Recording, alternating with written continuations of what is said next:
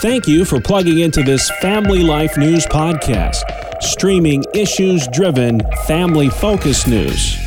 A week ago, we got perspective on the situation in the Middle East from Dr. Michael Aleprete, the Global Studies Coordinator at Westminster College in Pennsylvania. Today, we expand that conversation not only to Israel and Gaza, but also what happened as Russia invaded Ukraine a year and a half ago. Dr. Aleprete is an expert on Eastern Europe, and we continue our conversation with him about the two wars as President Biden has united the two in requests for U.S. aid.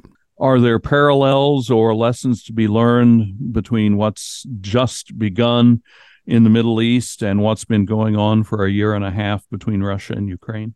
Uh, there's some. The, the thing about the Middle East situation is so different is that the the geography and space are so so different in the two in the two conflicts. I, I just don't think Americans, especially, have a real understanding about how close these places are, these territories are in the Middle East. So, for example, I, I was on Google Maps yesterday. We have a college up in the north of Israel that we work with, Western Galilee College, and it's only a two and a half hour drive from Gaza to there and they're on the other end of the country. They're they're north, like near the Lebanese border. So that entire all of those people are just compressed in a really small space. You don't have that in Europe. Ukraine is is a is a huge geographically a huge country.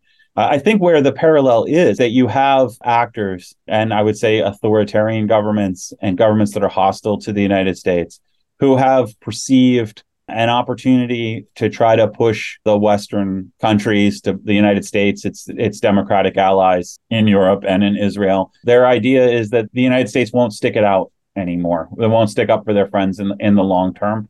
Vladimir Putin, he said the war in Ukraine will be over as soon as the Western aid basically dries up. So the authoritarian, hostile groups that are hostile to the United States and its allies think that they can just simply outlast the United States.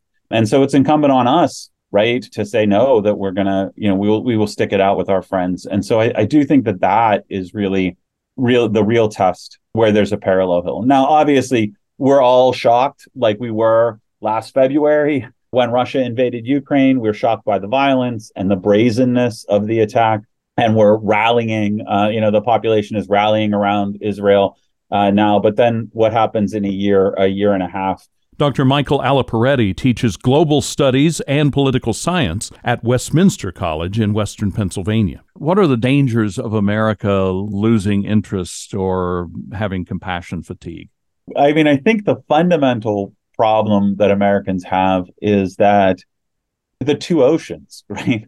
Like we there's a false sense of safety. What happens in places like the Middle East and what happens in Eastern Europe have direct implications for our well being and for the nature of the world that we live in. And if you lived through 9 11, you realize that, right? Uh, or if you were even older and you lived through the Cold War, you realize that interconnection. But we've we've lived in a, a bubble of safety that is, I think, somewhat false.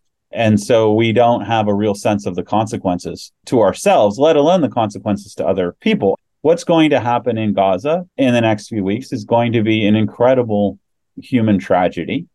There are more than 2 million people in that small space. Hamas is interspersed among the civilian population. And I, th- I, think a majority or near a majority of that population is under the age of 18. So you basically, you've got one of the most densely populated places on the planet that is going to be essentially bombed and invaded by the Israelis for not necessarily bad reasons, but there's going to be a, a huge amount of human suffering. We're going to go on with our daily lives as a, you know, and, and just last week, uh, a bunch, uh, you know, there was an attack in Ukraine and uh, a large, you know, a Russian missile attack and a large number of civilians were killed. And, you know, we're going to just go on with our lives and our lives will be fine. But these things are happening and we have to be aware of them. I'd like to talk about reactions and the protests in the United States. What is happening with anti Semitic, anti Jewish sentiment in America? And are there important distinctions to be made there, too?